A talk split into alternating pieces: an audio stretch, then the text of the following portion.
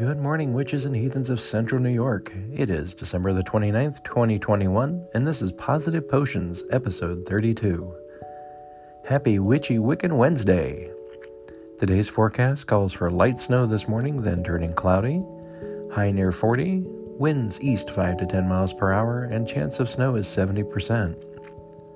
Tonight, cloudy with patchy fog, low near 34, winds light and variable. Sunrise is at 7:36 a.m., sunset 4:38 p.m.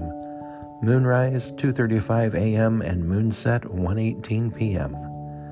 Speaking of the moon, the moon's phase is waning crescent. 25% of the moon is visible. Today's witchy Wiccan topic is the spice cinnamon and how it is used in magic. It can be used to summon forces of fire or air and the spirits or gods that are associated with those elements.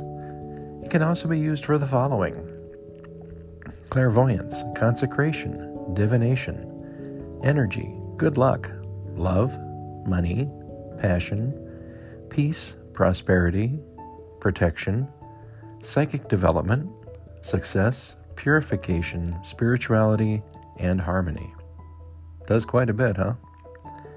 You can also use diluted cinnamon to um, cinnamon oil, that is, to sanctify your altar or room. But be careful with that stuff. You want to make sure you wear gloves or don't let it touch your skin.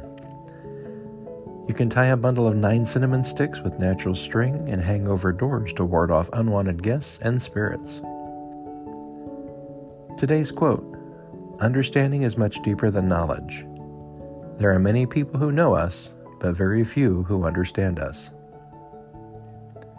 From Sam and I, we wish you to have a wonderful and a magical day. Talk to you tomorrow.